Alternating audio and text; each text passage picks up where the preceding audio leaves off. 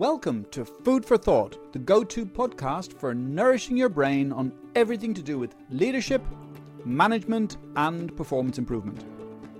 It's specifically designed for busy leaders and managers who want bite sized nuggets of inspiration and insight that can be applied right away. My name is David Klaasen, and I'm the Director of Talent for Performance and a practitioner in brain and behaviour change. Hi, in this episode, I've been just spending a whole day skiing in the wonderful Meribel Valley, and it's reminded me a lot about the importance of practice when we're learning. Because I'm practicing my skills, but in many ways, I can see that I'm still really a novice skier. Even though I've been skiing for mm, 15 years, I only do it one or two weeks per year. And that means I've only accumulated about 900 hours of skiing in total.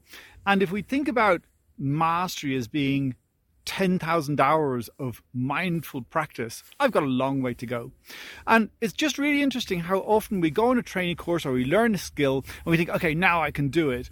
But in fact, what we need to do is look and seek mastery by constantly practicing, constantly looking for little nuances. With skiing, it's little things like, what am I doing with my big toe and how much pressure am I putting on my big toe? Or where are my knees? And are they in front of my boots or above my boots? Or how close are my knees together? Or how far apart are they? And they're wonderful little awareness points that can help me to become a better skier. But only if I'm mindful.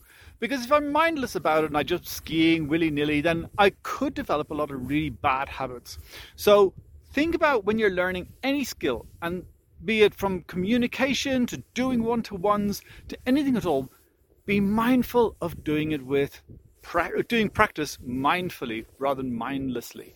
So, for example, in a one to one, you could be thinking about the quality of the questions you're asking, or you could be asking about uh, in, in exploring the quality of your listening and how effectively you're listening to other people, and noticing what they're saying and what they're not saying, and what that might mean about their experience of the world or their performance or whatever it is that you're discussing. So, when it comes to learning, remember that it's all about practice, mindful practice, and not just expecting that you'll do something a couple of times and then master it. It takes a long time to master something, and therefore it needs a lot of mindful practice rather than mindless practice. So, with that in mind, when it comes to learning, stay curious.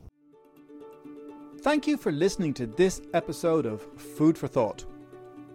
Remember to subscribe and please share the podcast with people you know who have an appetite for inspiration and insight. You can contact me via the email in the show notes, and you can visit our website at www.talentforperformance.co.uk for the latest thinking on creating clarity, inspiring people, and driving performance.